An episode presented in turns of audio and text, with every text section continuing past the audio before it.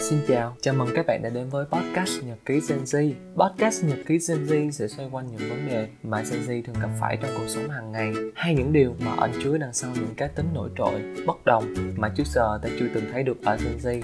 Qua podcast này, chúng ta sẽ cùng nhau tìm hiểu sâu hơn về lối sống, tính cách hay những quan điểm cá nhân của một cá thể tiêu biểu của các 10X này. Mỗi tập phát sóng sẽ là một chủ đề bất kỳ, cùng với đó là sự góp mặt của một vị khách mời đặc biệt thuộc Gen Z sẽ cùng mình chia sẻ tất tần tật về những trải nghiệm mà chúng mình đã trải qua từ trước tới giờ. Và mình là Thế Toàn, người sẽ đồng hành cùng với tất cả các bạn xuyên suốt những tập phát sóng và cũng sẽ là người giữ vai trò host của podcast này.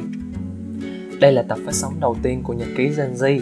Trong tập này, mình mong muốn được chia sẻ với tất cả quý thính giả đang lắng nghe podcast của mình với tư cách là một người bạn. Mình muốn kể cho các bạn nghe cơ duyên nào dẫn mình đến với việc làm podcast và lý do tại sao mình lại làm về chủ đề Gen Z. Nào, hãy thả mình theo dòng chảy, cùng mình lắng nghe và trải nghiệm nhé.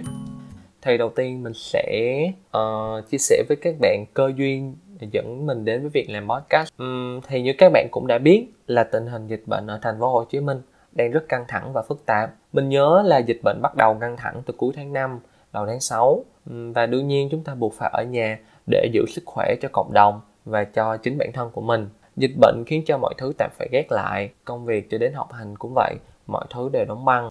Thì bạn biết đấy, ở nhà thì chúng ta bị hạn chế rất nhiều thứ, nào là không được gặp bạn bè nè, không được đi cà phê nè, rồi liên thuyên mấy chuyện trên trời dưới đất hay là đi ăn những món ăn đường phố mà bây giờ nhắc lại mình chắc hẳn ai cũng thèm giống như mình vậy đó um, ở nhà khiến mình chán kinh khủng đến nỗi mà ngày nào mình cũng phải lên group nhóm. Rồi tỉ tê với chúng bạn là mày ơi tao chán quá chắc tao bị trầm cảm giai đoạn vừa mất rồi mẹ nhưng khi vô tình mình biết đến podcast bởi một bạn trên Instagram chia sẻ thì mình như có một nguồn năng lượng mới vậy đó. Nó giúp mình có thể giết bớt thời gian rảnh rỗi thay vì cứ mãi mê vô game thật sự là mình biết podcast trước đó rồi, nhưng mình vẫn chưa có cơ hội để nghe. Tại vì chắc lúc đó mình bận hoặc là một vài lý do nào đó.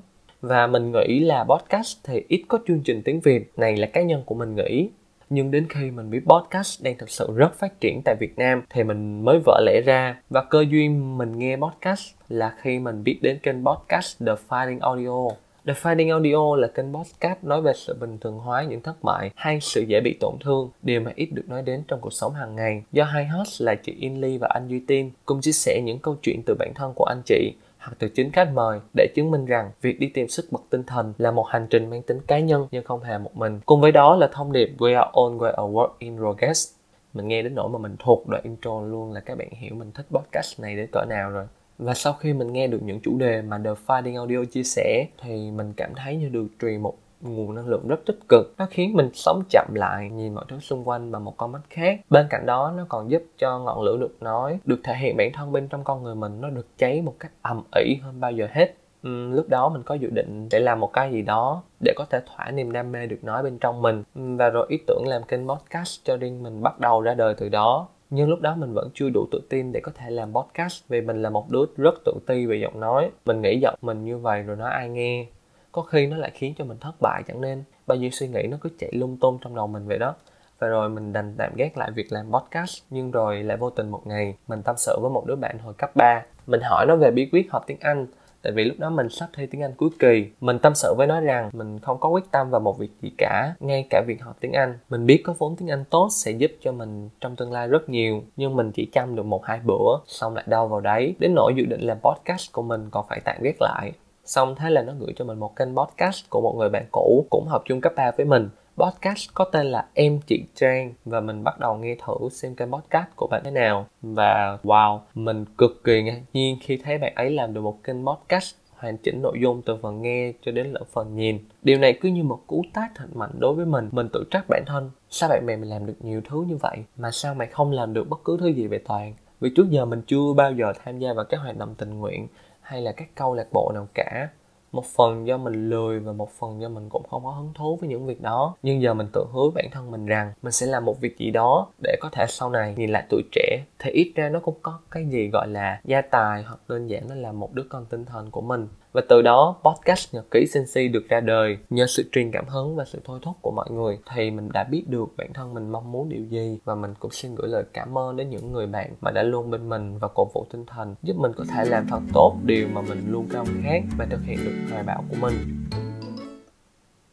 Uh, tiếp theo thì mình sẽ nói về lý do mà mình chọn chủ đề về Gen Z. Nói thật thì khi có ý định làm podcast thì mình cũng chẳng biết sẽ làm về chủ đề nào cả. Mình chỉ muốn được nói và nói thôi, chứ mình cũng chưa nghĩ ra topic cụ thể để có thể chia sẻ với các bạn. Nhưng khi mình vô tình lướt Facebook hoặc là TikTok thì mình hay thấy các bạn làm content về Gen Z rất nhiều. Ví dụ như khi Gen Z làm giáo viên hay khi Gen Z làm mẹ hoặc 101 cảm xúc khác của Gen Z thì nó cho mình một nguồn cảm hứng rằng là tại sao mình không nói về chủ đề Gen Z bởi vì mình cũng là một đại diện Gen Z nên tất nhiên là sẽ có rất nhiều những trải nghiệm đến từ chính bản thân của mình để mình giải thích một chút về Gen Z. Thế hệ Z hay còn gọi là Gen Z là từ dùng để chỉ những bạn trẻ có năm sinh trong giai đoạn từ năm 1995 đến năm 2012. Gen Z được xem là thế hệ đầu tiên sinh ra và lớn lên trọn vẹn trong thời đại công nghệ số. Những nhà nghiên cứu gọi Gen Z là thế hệ Digital. Cụm từ Digital là viết tắt của hai chữ Physical và Digital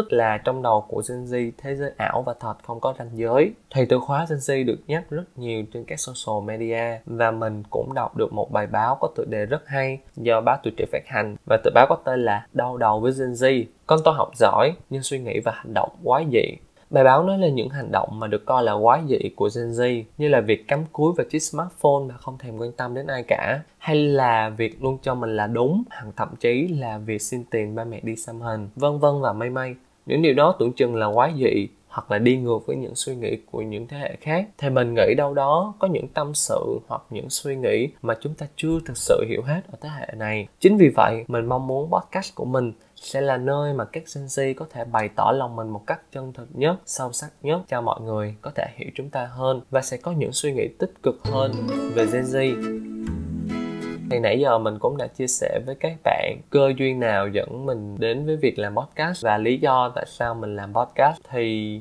mình muốn nói một chút về hành trình làm podcast của mình. Nói về hành trình đi làm podcast của mình thì ôi rồi ôi, nó như kiểu là đường tăng đi lấy chân kinh vậy đó mọi người.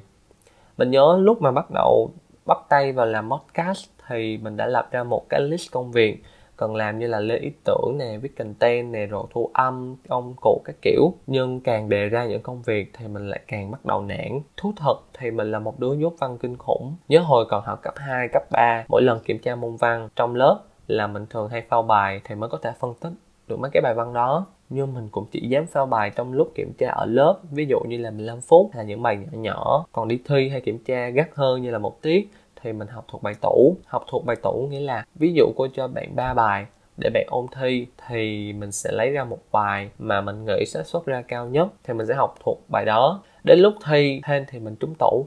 Còn xui á, thì mình bị tủ đè. Trời, cái này mình bị hoài, ăn cơm bữa luôn á mọi người. Nói vậy thôi chứ mình không có hề có ý cổ suý những hành vi tiêu cực ấy cho các bạn. Mình chỉ kể lại những trải nghiệm hồi còn đi học của mình và mình mong các bạn đừng giống mình. Quay lại vấn đề, việc dốt văn đó là một nhược điểm lớn nhất khi mình làm podcast. Vì mình không biết phải ghi rồi diễn tả nó như thế nào. Nhưng mình nghĩ nếu như mình không dùng văn chương hoặc một cách truyền đạt nó hoa mỹ thì mình sẽ dùng cái chân thật của mình. Mình nghĩ sao thì mình sẽ chia sẻ với các bạn như vậy. Và bên cạnh đó, mình cũng là một đứa mù công nghệ, đang sống ở thế hệ 4.0 mà còn là thế hệ Gen Z như mình, mà nói chữ mù công nghệ thì nó cũng hơi quá, phải không? Nhưng thật ra mình mù thiệt mình không rành những phần mềm hay những app để chỉnh âm thanh, rồi làm ghép nó như thế nào. Do tình hình dịch bệnh nên mình cũng không thể ra ngoài tiệm để người ta có thể cài đặt phần mềm cho mình. Và thế là mình đi lân la, mình đi hỏi bạn mình, rồi mình đi hỏi đồng nghiệp, làm công ty cái kiểu để có thể hoàn việc làm podcast của mình tâm sự với các bạn để mình có thể nhìn lại những khó khăn mà mình đã trải qua từ trước tới giờ. Và giờ mình đã làm được kênh podcast cho mình và mình mong muốn những ai đang giống như mình, đang chần chừ hay bỏ dở một dự định nào đó thì bạn hãy thực hiện nó đi. Dù kết quả có ra sao thì miễn bạn đừng bỏ cuộc là được. Rồi, thành quả sẽ đến với bạn một ngày không xa.